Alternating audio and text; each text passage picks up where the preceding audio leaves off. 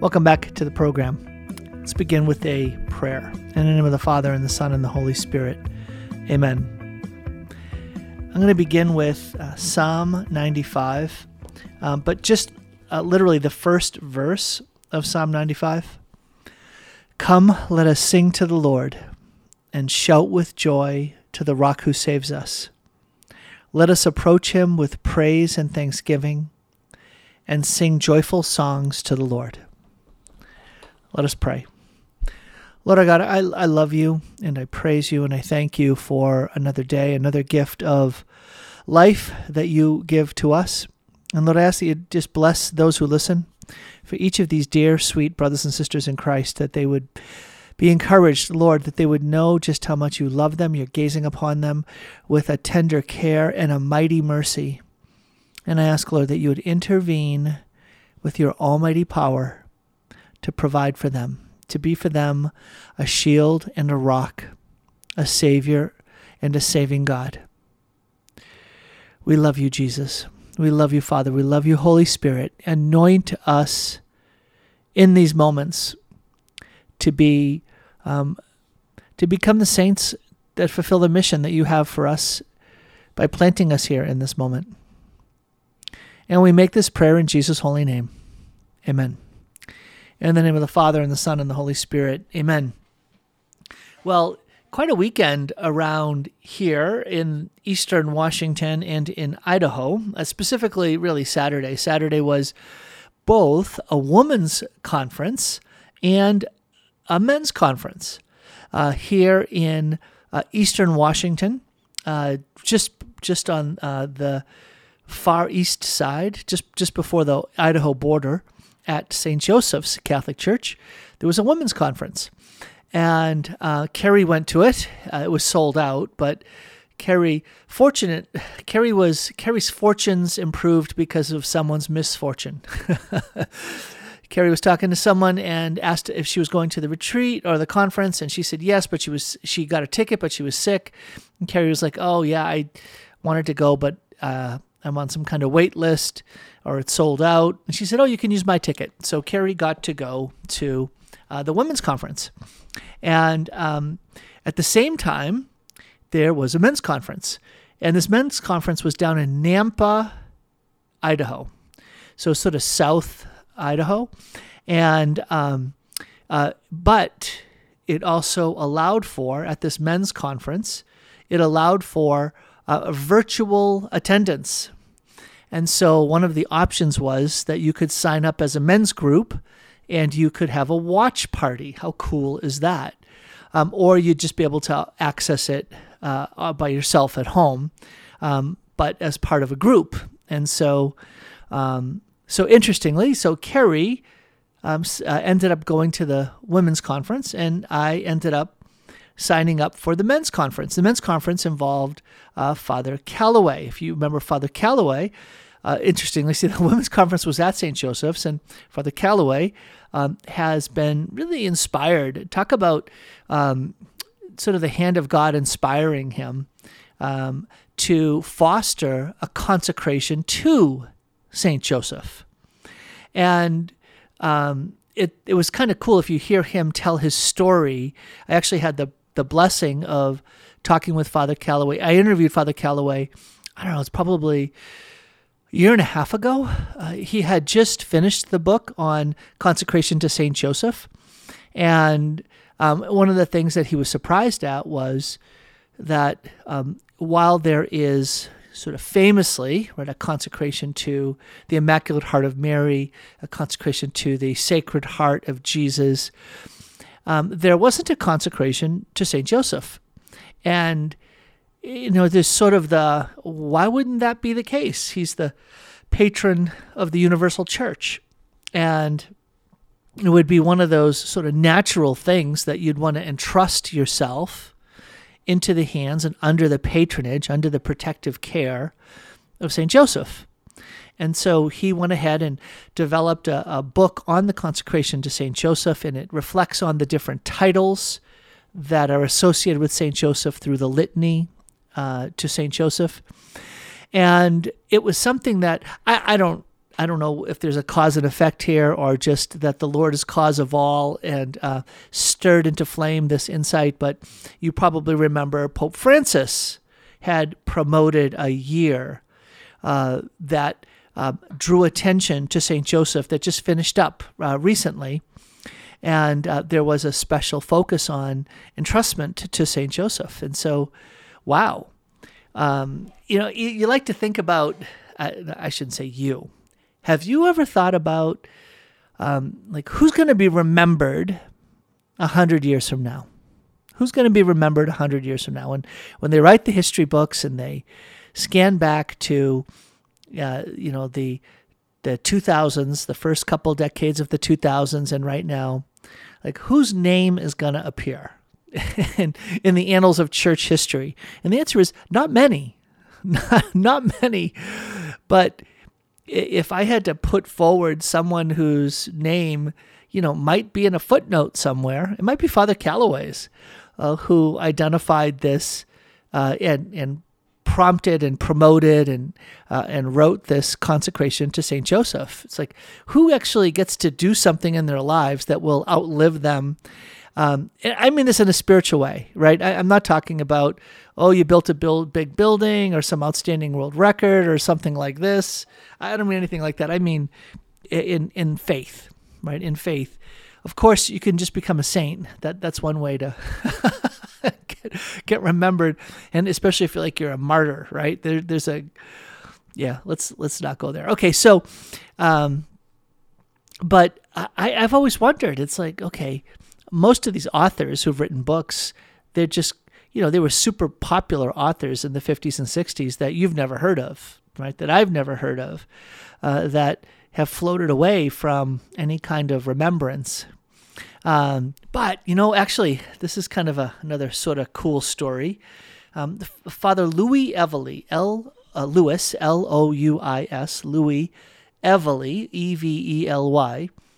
Um, I wouldn't recommend all of his books, but some of his earlier books are just stunning. And um, one of them is called That Man Is You. That Man Is You. It was the first one that I encountered of his and I was just blown away by it. And so it was a book. If I could ever find it, I would get it. This was before the internet. Uh, I'd look in used bookstores, and and every uh, every now and again I would find a copy.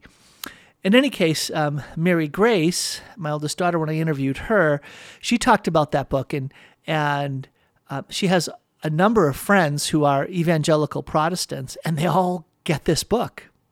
You'll get this book from this Dutch Catholic priest who wrote it in the 60s, early 60s, I think. And it is just such incredibly rich spiritual writing. And there are several others that he's written. Again, I wouldn't recommend all of them, but um, We Dare to Say Our Father is another one that's amazing. We Are All Brothers is another one. Um, he has a book on suffering, which is powerful.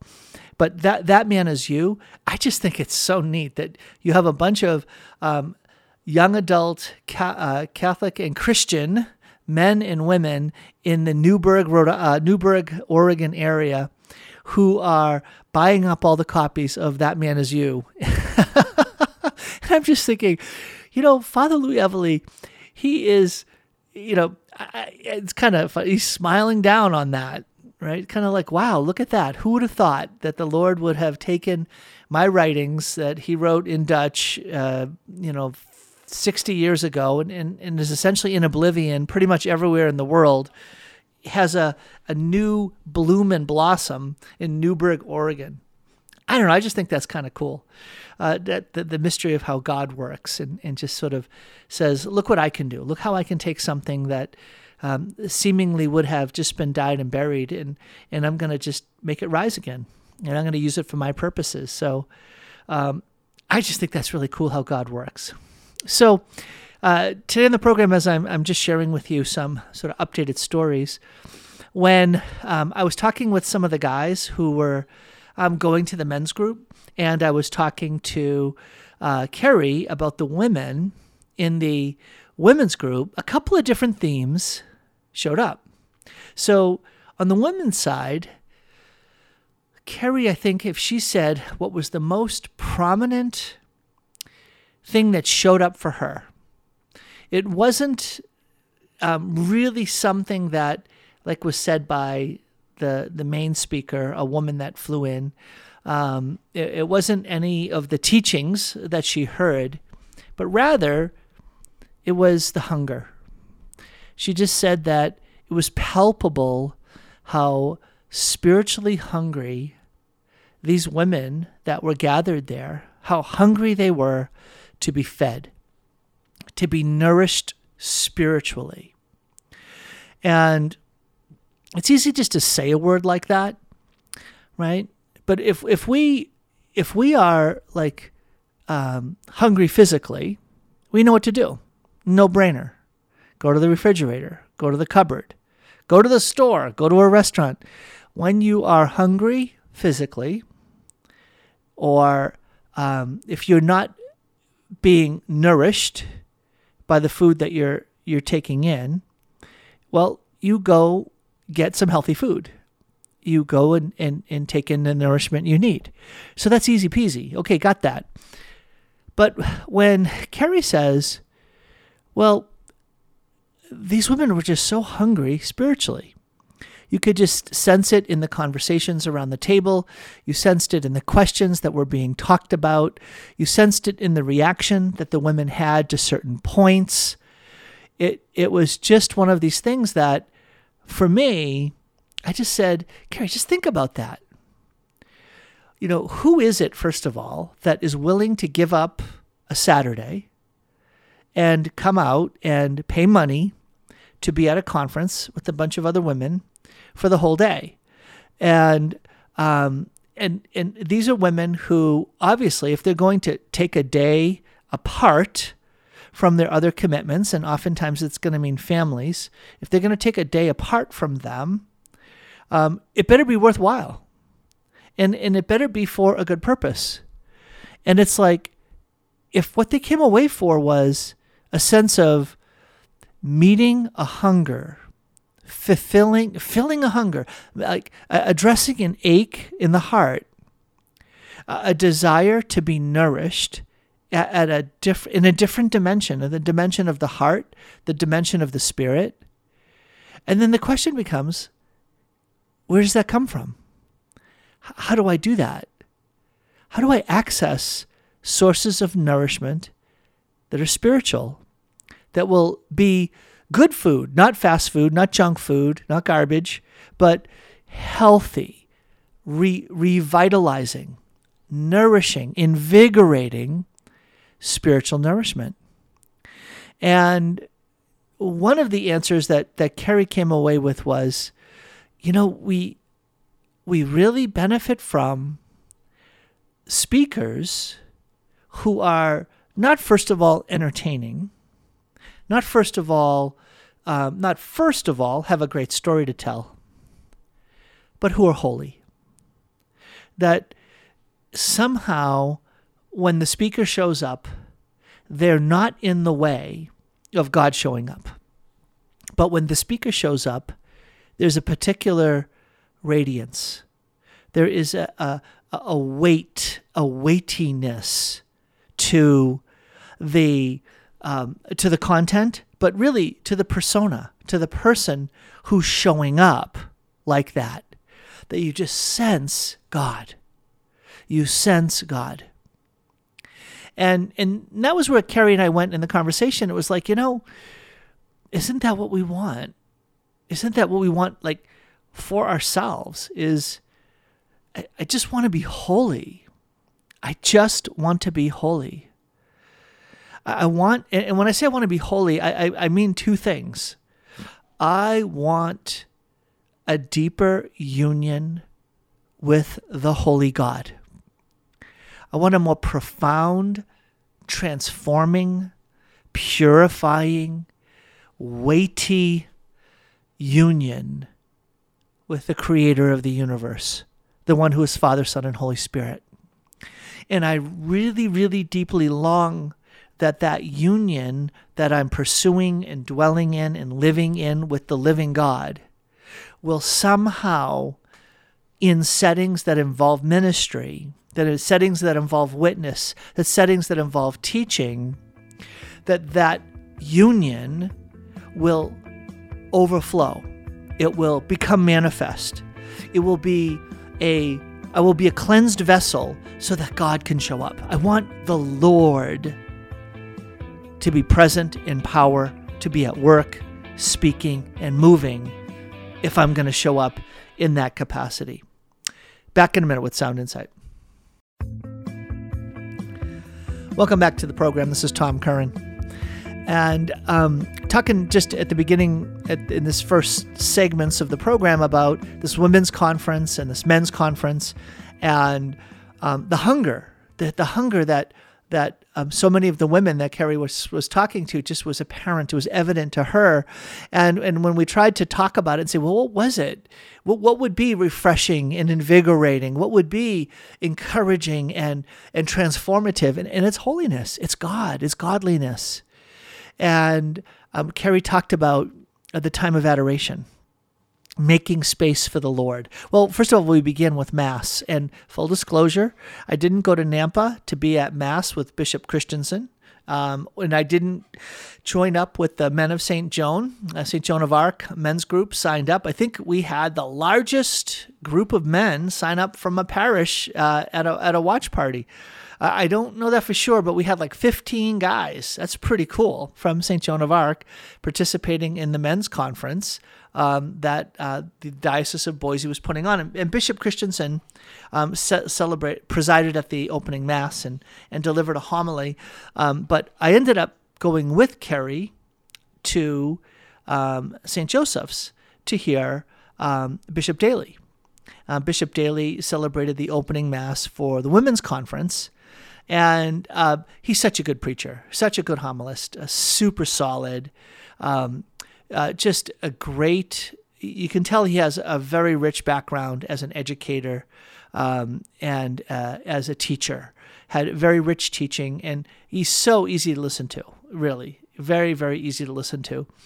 Um, so, um, so when Carrie and I were were talking, and and she just referenced adoration and, and in the context of adoration confession was happening as well and it's like there's where there's where the women can be filled and fed nourished and invigorated. It's coming close to jesus. I said just before the break it's like lord i want you to manifest in and through my life especially if i'm going to be in a visible role of speaking or teaching. Even like here on the radio it's like god please please i sincerely come before you and, and I beg you, show up through what I share. Please let not people focus on my words, but on you.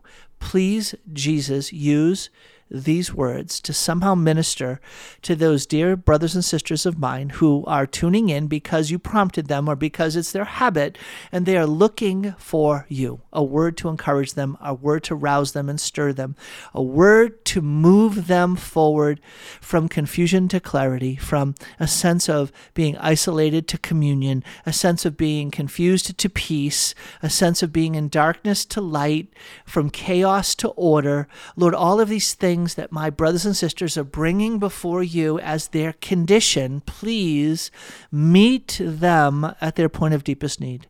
Please, Lord, encounter them at that place where they are desperately hungry, where they are feeling malnourished, where they need to be fed, Lord. Just please let them not go away from this program feeling empty or distressed, feeling wounded or uh, or uh, anxious. I just sense that there are some who are anxious, that there's real anxiety over something that's happening in your life. And the Lord is saying, I am the one who calms storms. I take authority over the storms that are in your life.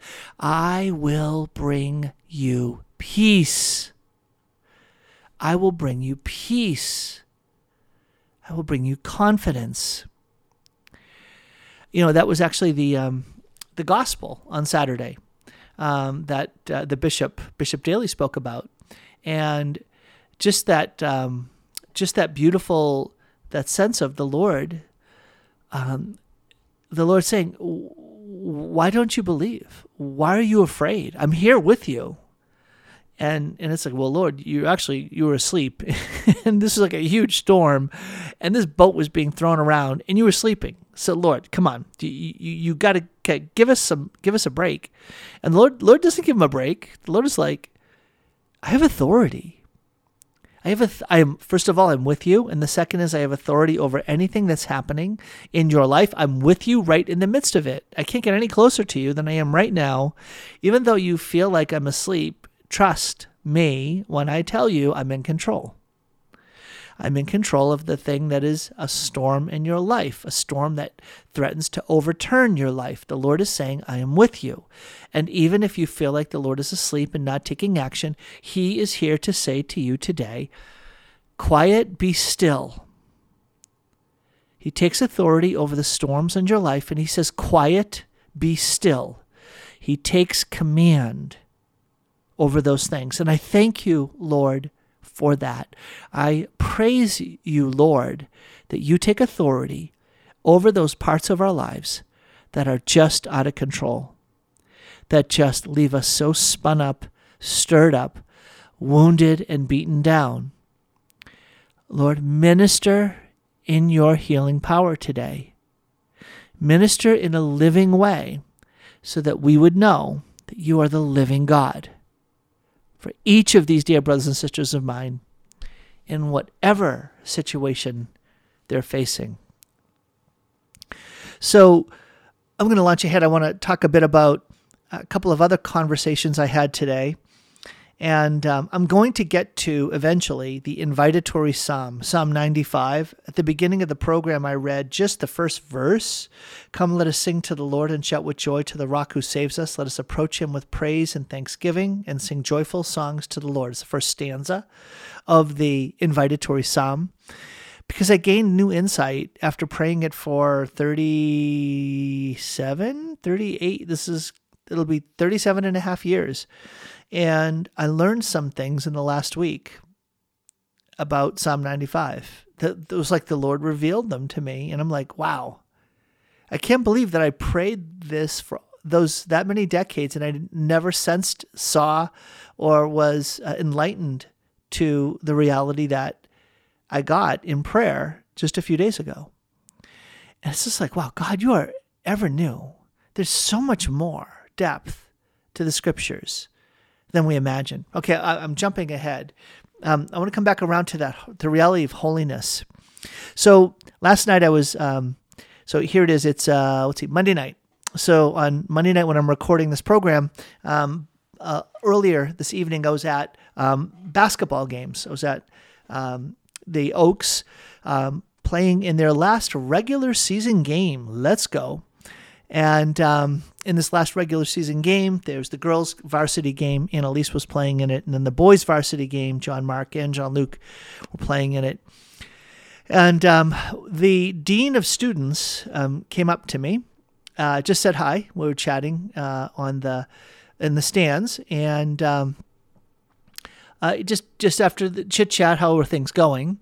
Um, I just asked him. I said, "So, you know, so what's you know what's what's God doing in your life? Where, where, where's where's God at work? First of all, isn't that cool that you can talk like that to the dean of students at your at your high school, and he's got an answer.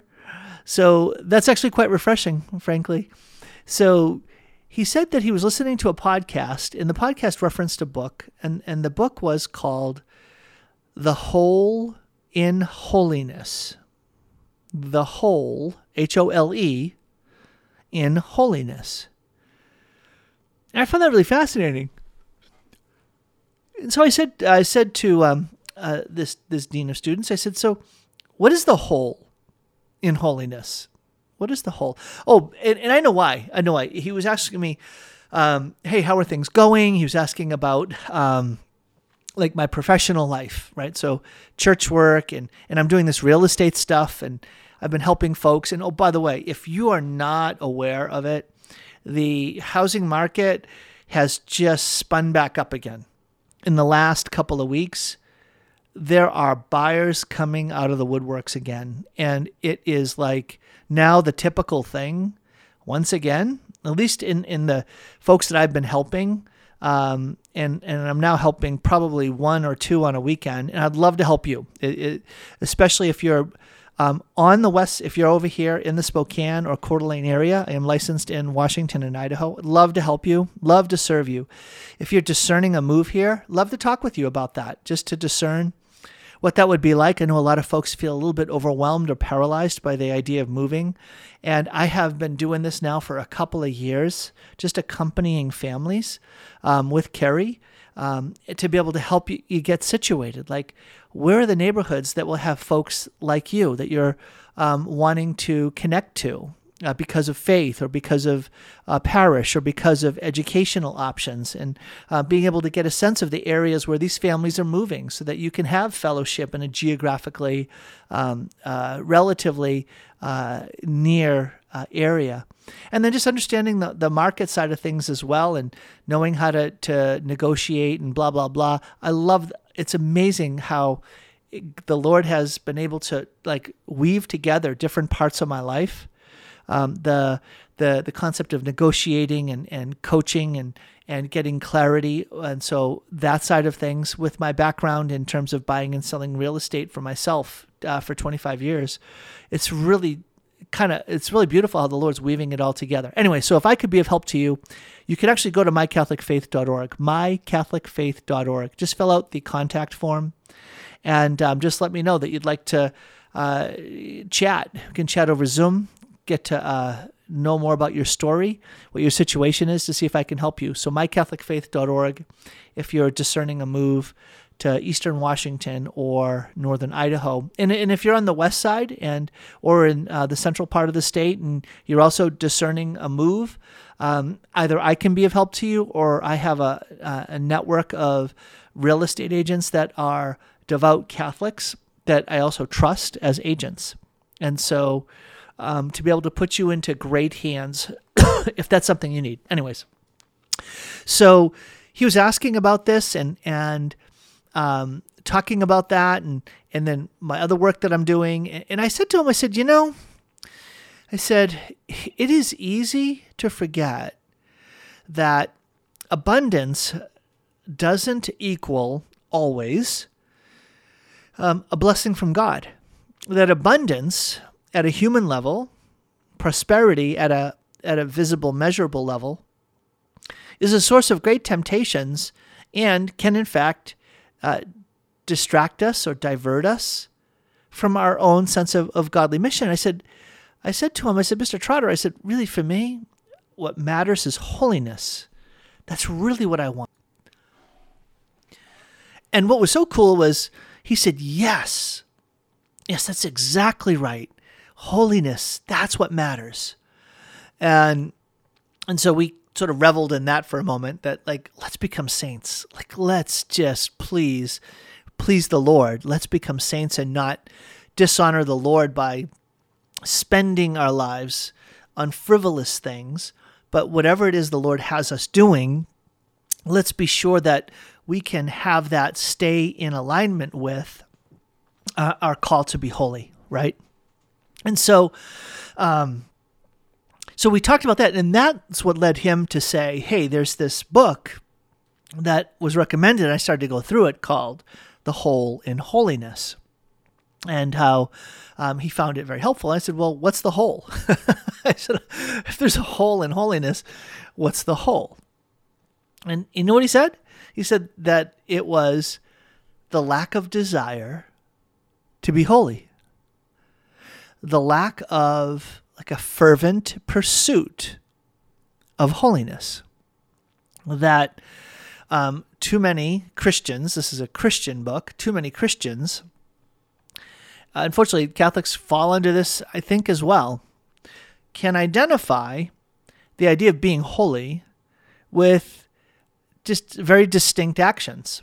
Well, if I go to Mass, if I say Catholic things, create a Catholic environment in my home, and make sure that my day is um, including Catholic actions, praying a rosary or doing other things that would identify me as a Catholic, then that means I'm holy. And so there's a, a kind of almost a, like a legalism or a Phariseeism in that. But in contrast to that, if you read the Psalms in particular, but in other places as well, you will see that the psalmist, David, um, will identify holiness from a human standpoint as involving a deep yearning, a hunger, a longing, uh, uh, something to pursue and pant after, uh, uh something that that uh, we find ourselves at a loss and and with great sadness and, and a tragedy not to achieve or or to gain or to um, come into contact with the holy God and to pursue that holiness. And I was just like, yeah, yeah.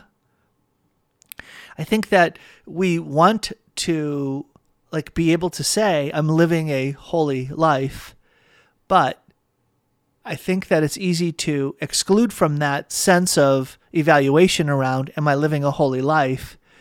Uh, the idea of longing and yearning, having a zeal to pursue the holy God, a longing and a yearning to grow in holiness, to be more holy, to conform our lives entirely to the Holy One who called us. And I was like, yeah, that that seems spot on to me. If you want to identify what the hole in holiness is. Well, where do we go from there? Well, I ended up going up a few rows and talked to uh, the father of a friend of one of my sons, and he's a friend to our family as well.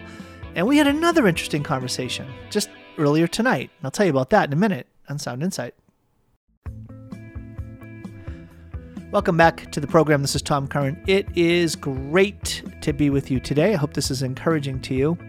You know, living our life of faith is something that just gets woven into the the daily activities that we're doing. I think sometimes we can um, make the idea of um, being Catholic, pursuing our call to be saints and to live out our God given mission, as somehow principally or entirely associated with religious contexts, um, religious settings, um, or religious duties, religious stuff.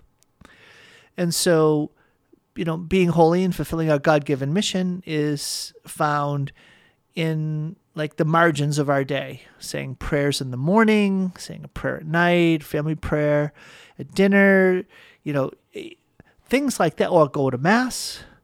Um, and and it's like, no, no, wait a minute, no. The living God is addressing you at every moment. Yes, that's right.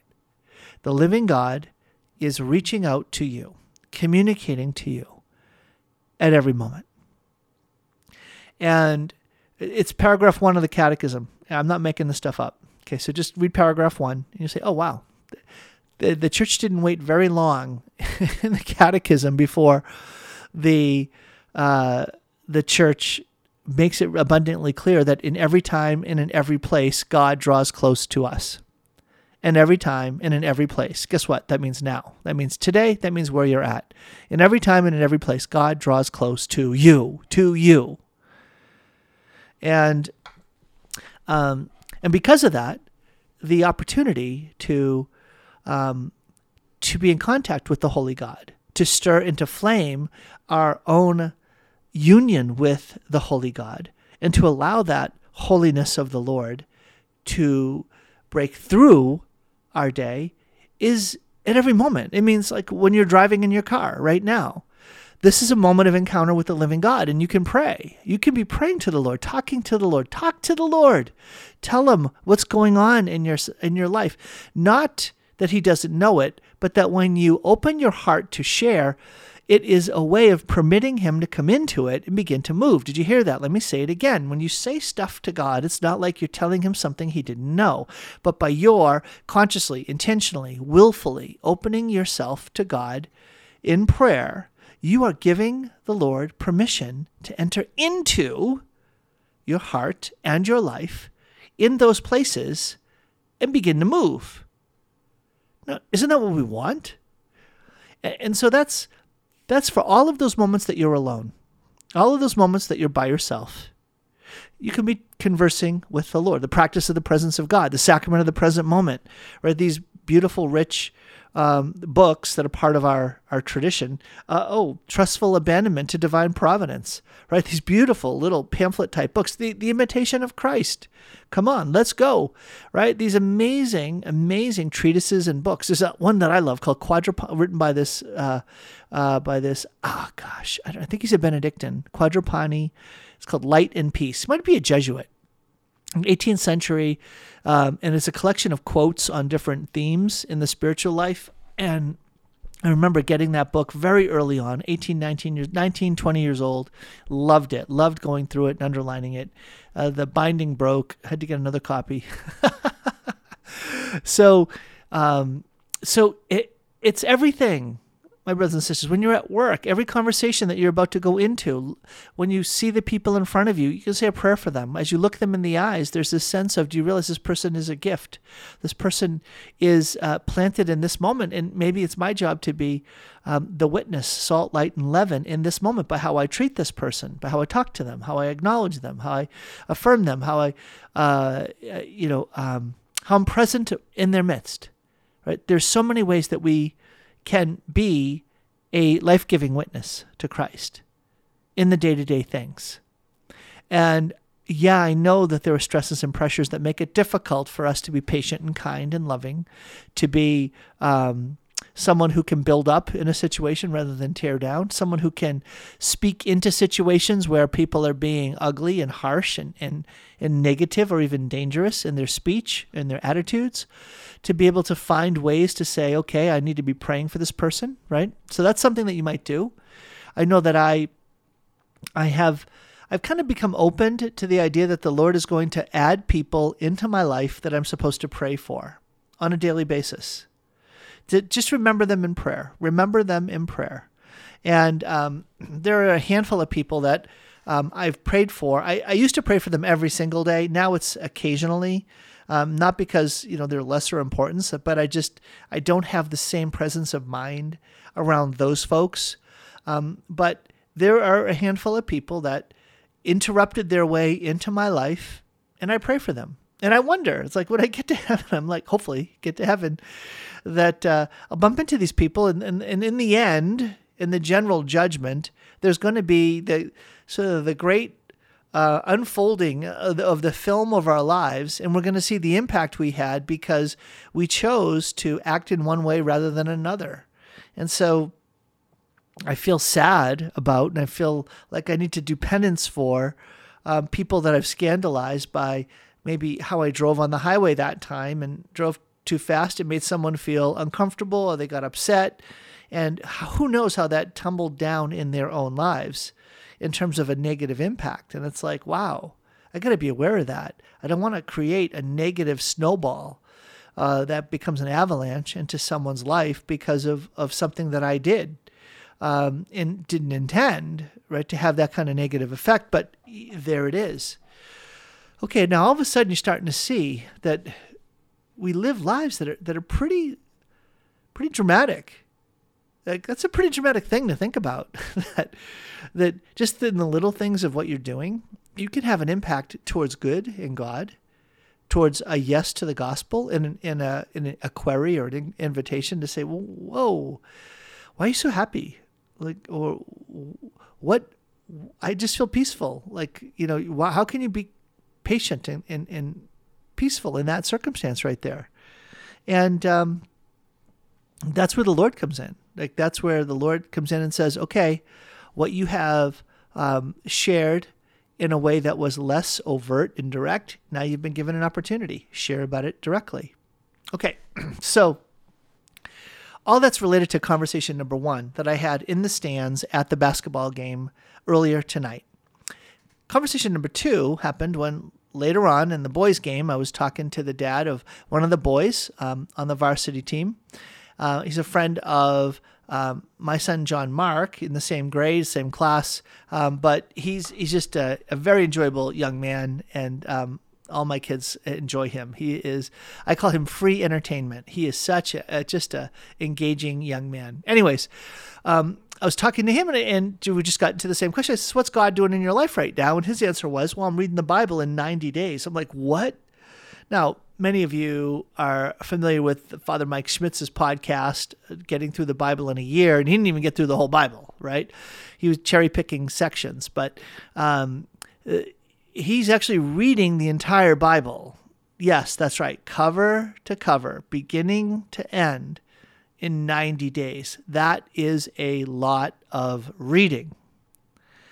And and I said, "Really? 90 days? That is impressive." And he said, "Yeah." I said, "How long does it take?" He said, "Well, it's to to to get through the assignment uh, for is is an hour a day." He said, "It's it's a full hour every day to do that portion of the Bible." And um, I said to him, I said, "So, okay, you've you know, you're a devout Christian man. You've been so for really, you know, the majority of your life.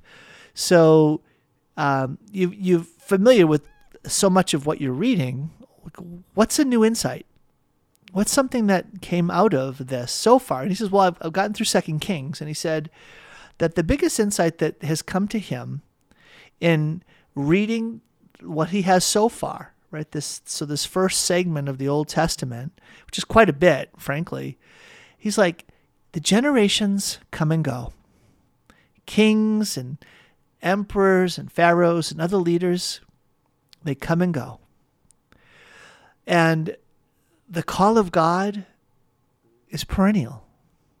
The way the Lord takes the initiative to reach out to his people, and how his people are slow to respond, slow to believe, and are often faced with the temptation to give themselves over to what is prominent and dominant in the moment, rather than remembering what endures. The kings come and go, governments come and go, cities, states, and nations come and go, but the Lord is faithful and he endures. He said, that for me was, was the biggest insight, is remembering that the Lord endures, his kingdom remains. When all of these other realities that are so prominent and dominant in our awareness today, like on social media and in news broadcasts, political parties, and all these other world leaders, these folks come and go, but the Lord remains. That's a powerful insight that he got from reading the Bible. All right, back in a minute with more Sound Insight. Welcome back to Sound Insight. It's great to be with you today. So, uh, today, I'm just just sharing with you some updates, just based on the past weekend and literally tonight. Um, and then I have got this reflection that I'm going to offer here on the end of the program about Psalm 95. But just to finish up, um, you know, so talking with this fellow parent from the Oaks, um, asked him, "What's God doing in your life?" He said he's reading the Bible in 90 days, and um, he asked me, So have you ever done that? And I had to embarrassingly say no. I never sat down and, and, made a commitment to read the Bible cover to cover. And um, I have to admit, there are probably like some sections of numbers and maybe small elements of this or that minor prophet um, that I've not read. Uh, that's kind of shocking to say. It's like can I actually get through my whole life and not read the Bible cover to cover? That would really, and, and you know, it's not just a matter of check the box, right? I read every word.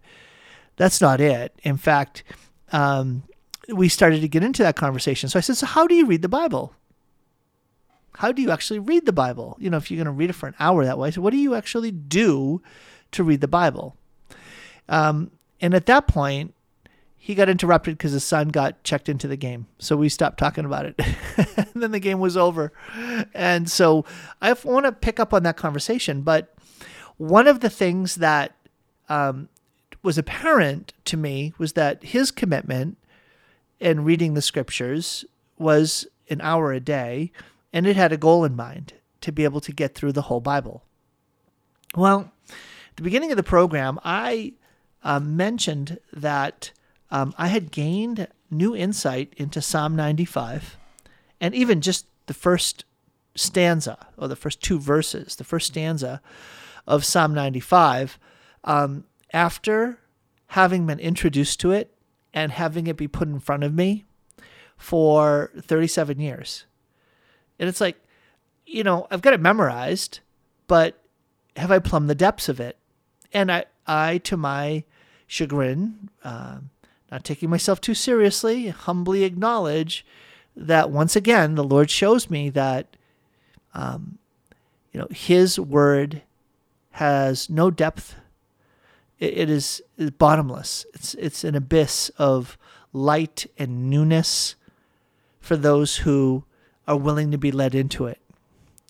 And so, instead of reading quickly and broadly, I was uh, sitting down. It was I don't know, maybe Friday of last week or Thursday of last week. I was um, reading the invited, no, maybe it was Sunday, Sunday morning. Um, I was reading the invitatory psalm, uh, Psalm 95, which is a call to praise God. So it's the very first psalm. If you're reading the Liturgy of the Hours, the very first hour is preceded by this psalm. Psalm 95 is the typical one, and it's called the invitatory psalm.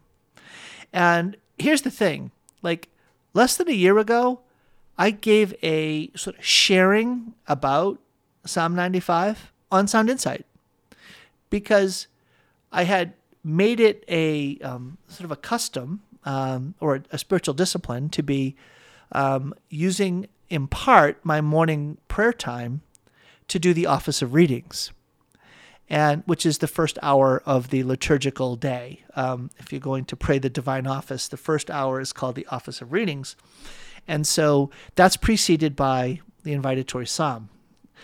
Well, on this particular recent day, it again, it might have been Sunday, it might have been Saturday, even Friday. Um, I started to read it. Come, let us sing to the Lord and shout with joy to the rock who saves us.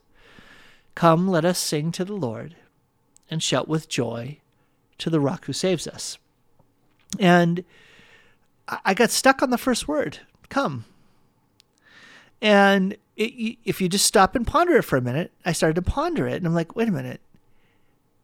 The word is come. Okay, come. And so it's like it's an address. It's someone addressing someone and saying, come, beckoning call. Come over here. Hey, this way.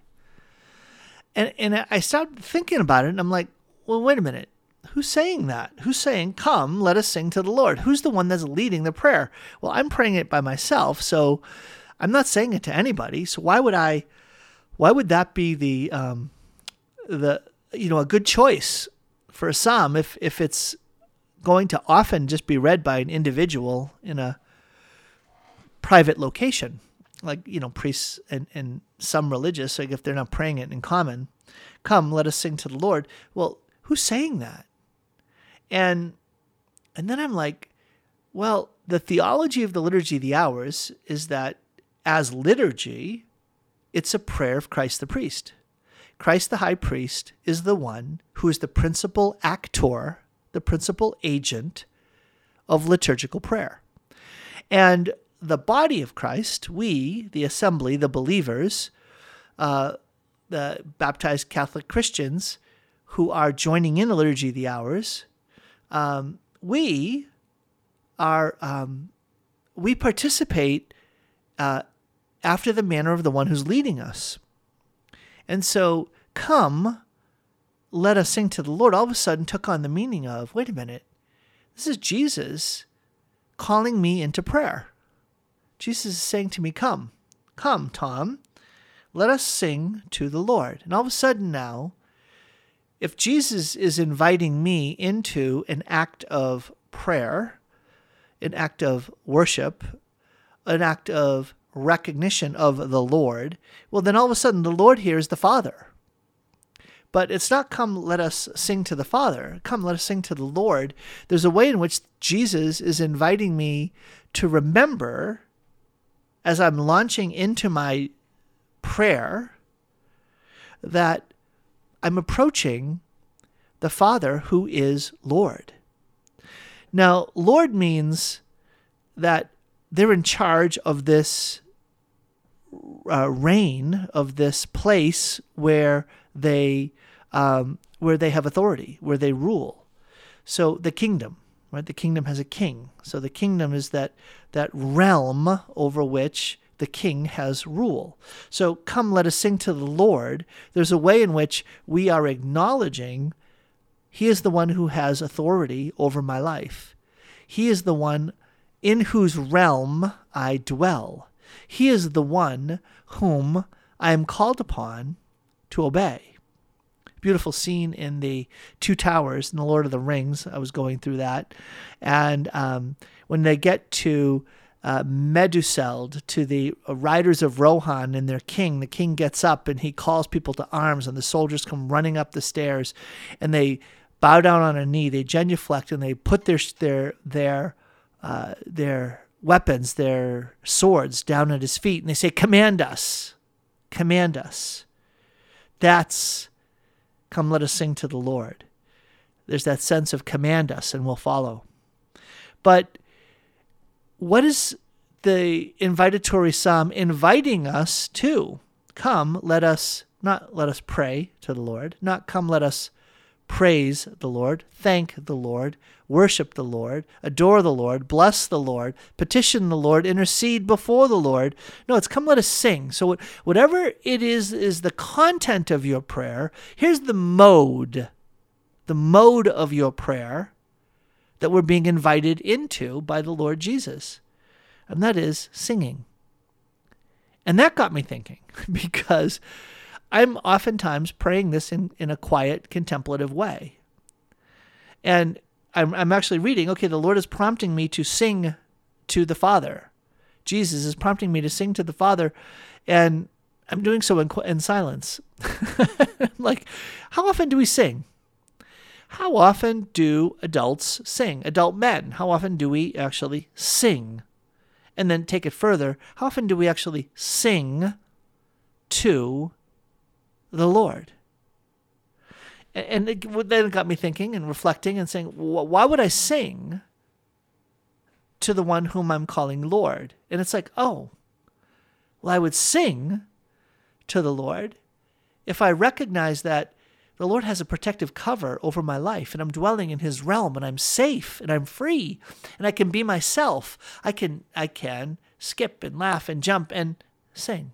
So singing here is an expression of freedom and delight. And, and then it says, and shout with joy to the rock who saves us. Well, not only is this Father Lord, but there's also a shouting with joy to the rock who saves us. And it's like, I just thought, well, what is it that saves us? Not to the life preserver that saves us, not to the um, uh, lifeguard who saves us, um, not to the medicine that saves us, but to the rock who saves us. And a rock is what? It's a firm foundation. Think Matthew 7. The winds and the storms blew against the house, but it firmly set on rock and did not destroy. So it's like, wow, the invitatory psalm is inviting us to say, hey, recognize that there are storms that are blowing against your life and your house, the Lord God is not only one who has dominion over you and you're dwelling in his realm, so you should sing, but he is the rock you can stand on. You should shout with joy, which then got me thinking when do men shout for joy? And the answer is sporting events, not in our life with God in prayer. And that's an issue. We need to learn to shout with joy and sing in our relationship with God. Well, I'm out of time. I'll have to pick up on this tomorrow. God bless your day. Join me tomorrow for more Sound Insight.